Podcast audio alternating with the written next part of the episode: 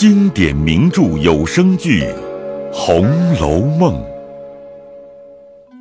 第一百二十回：甄士隐详说太虚情，贾雨村归结《红楼梦》。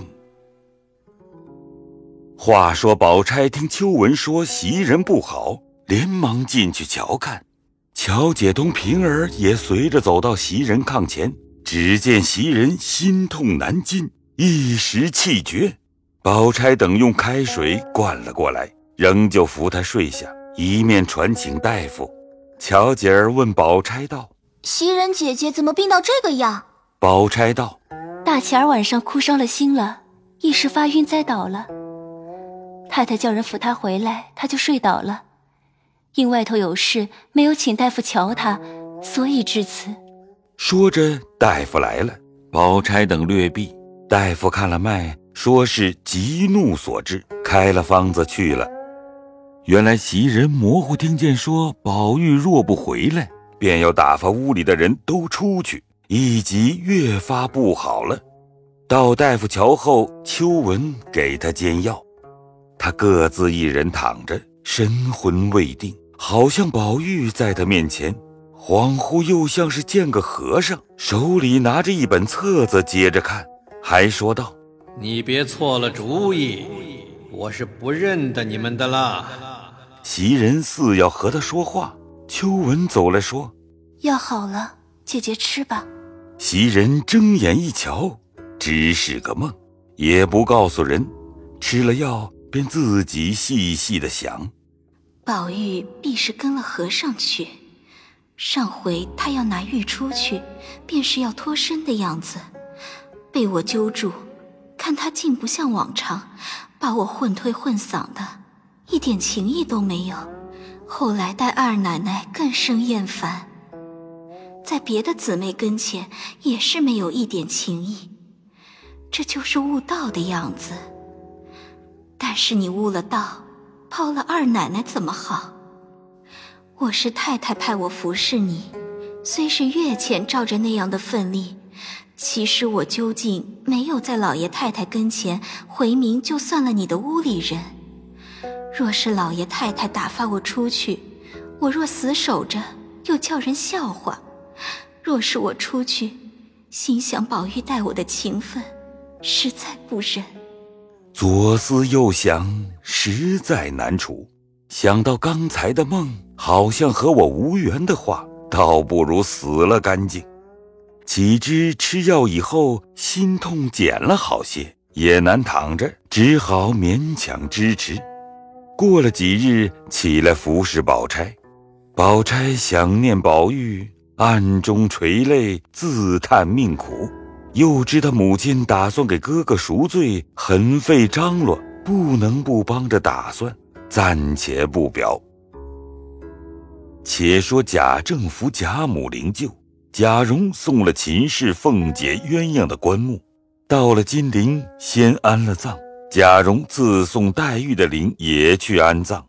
贾政料理焚鸡的事，一日接到家书。一行一行的看到宝玉贾兰得中，心里自是喜欢。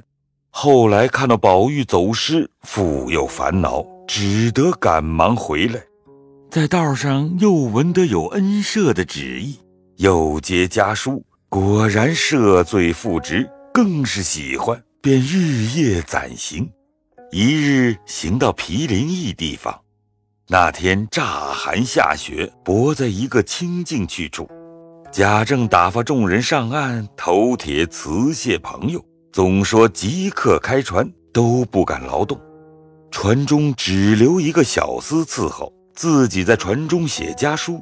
先要打发人起早到家，写到宝玉的事，便停笔。抬头忽见船头上微微的雪影里面一个人，光着头，赤着脚，身上披着一领大红猩猩毡的斗篷。向贾政倒身下拜，贾政尚未认清，急忙出船，欲待扶住，问他是谁。那人已拜了四拜，站起来打了个问讯。贾政才要还衣，迎面一看，不是别人，却是宝玉。贾政吃一大惊，忙问道：“可是宝玉吗？”那人止不言语，似喜似悲。贾政又问道：“你若是宝玉，如何这样打扮，跑到这里？”宝玉未及回言，只见船头上来了两人，一僧一道，夹住宝玉说道：“俗缘已毕，还不快走？”说着，三个人飘然登岸而去。贾政不顾地滑，急忙来赶。见那三人在前，哪里赶得上？只听得他们三人口中不知是哪个作歌曰：“我所居兮青埂之峰，我所游兮鸿蒙太空。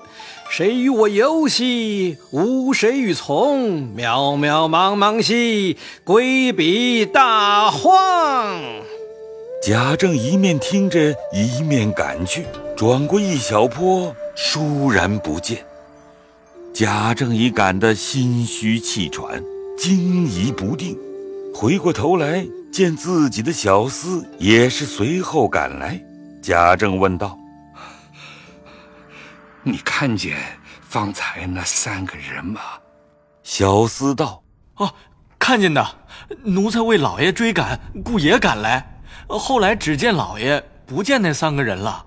贾政还欲前走，只见白茫茫一片旷野，并无一人。贾政知是古怪，只得回来。众家人回船，见贾政不在舱中，问了船夫，说是老爷上岸追赶两个和尚，一个道士去了。众人也从雪地里寻踪迎去，远远见贾政来了。迎上去，接着一同回船。贾政坐下，喘息方定，将见宝玉的话说了一遍。众人回禀，便要在这地方寻觅。贾政叹道：“唉，你们不知道，这是我亲眼见的，并非鬼怪。况听得歌声，大有玄妙。”那宝玉生下时衔了玉来，便也古怪。我早知不祥之兆，为的是老太太疼爱，所以养育到今。便是那和尚道士，我也见了三次。头一次是那僧道来说玉的好处，第二次。便是宝玉病重，他来了，将那玉持送了一番，宝玉便好了。第三次送那玉来，坐在前厅，我一转眼就不见了。我心里便有些诧异，知道宝玉果真有造化，高僧仙道来护佑他的。岂知宝玉是下凡历劫的，竟哄了老太太十九年。如今叫我才明白。说到那里，掉下泪来。众人道：“宝二爷果然是下凡的和尚，就不该中举人了。怎么中了才去啊？你们哪里知道？”大凡天上星宿、山中老僧、洞里的精灵，他自具一种性情。你看，宝玉何尝肯念书？他若略一精心，无有不能的。他那一种脾气，也是个别另样啊。说着，又叹了几声。众人便拿“兰哥得中，家道复兴”的话解了一番。贾政仍旧写家书，便把这事写上，劝谕何家不必想念了。写完封好，即着家人回去。贾政随后赶回，暂且不提。且说薛姨妈得了赦罪的信，便命薛科去各处借贷，并自己凑齐了赎罪银两，行不准了，收对了银子，一角文书将薛蟠放出。他们母子姊妹弟兄见面，不必细数，自然是悲喜交集了。薛蟠自己立誓说道：“若是再犯前病，必定犯杀犯剐。”薛姨妈见他这样，便要握他嘴说。只要自己拿定主意，必定还要妄口巴舌、血淋淋的起这样恶事吗？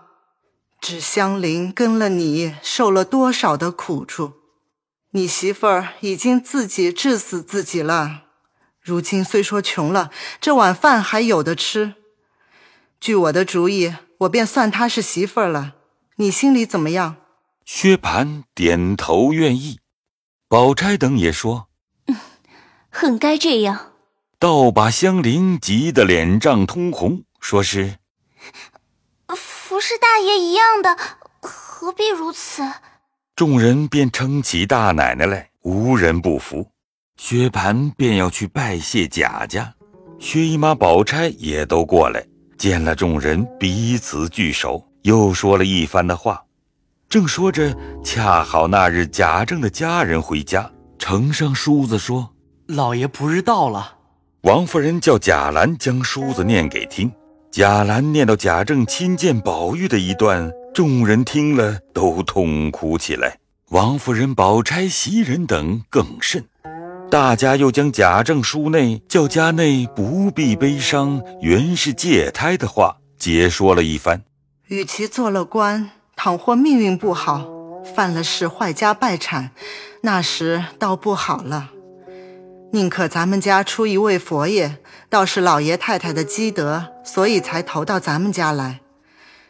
不是说句不顾前后的话，当初东府里太爷倒是修炼了十几年，也没有成了仙，这佛是更难成的。太太这么一想，心里便开阔了。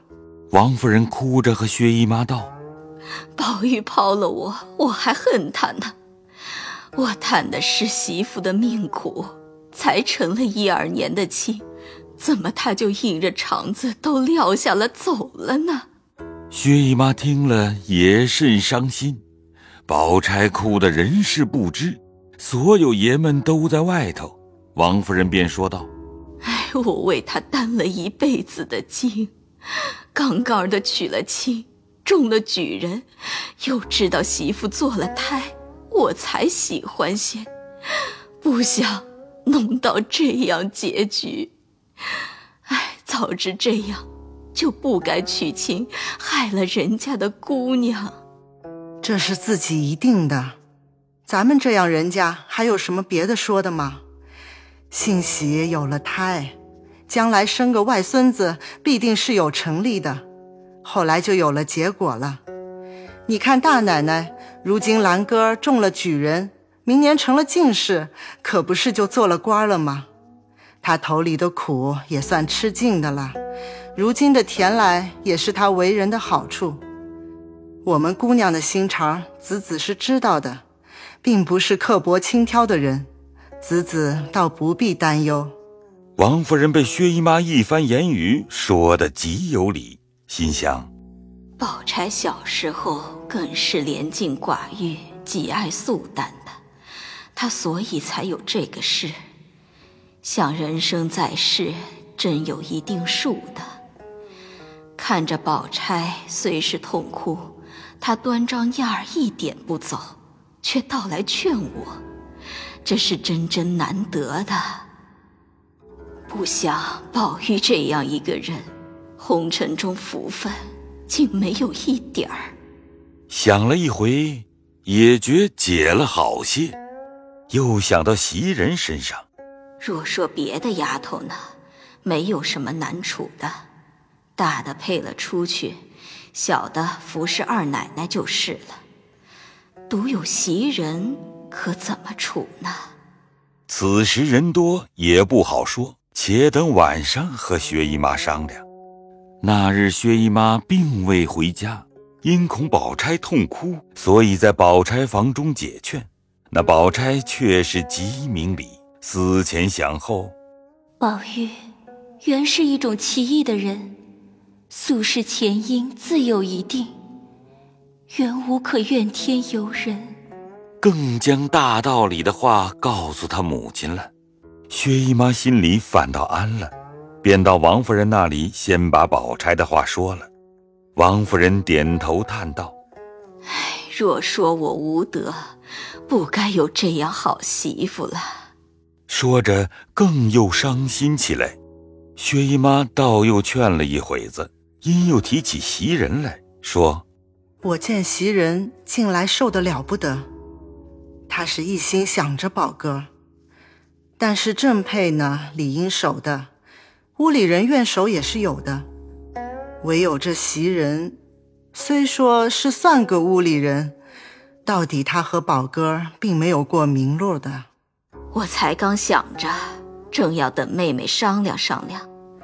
若说放他出去，恐怕他不愿意，又要寻死觅活的；若要留着他也罢，又恐老爷不依。所以难处。我看姨老爷是再不肯叫守着的。再者，姨老爷并不知道袭人的事，想来不过是个丫头，哪有留的理呢？只要子子叫他本家的人来，狠狠地吩咐他，叫他配一门正经亲事，再多多的陪送他些东西。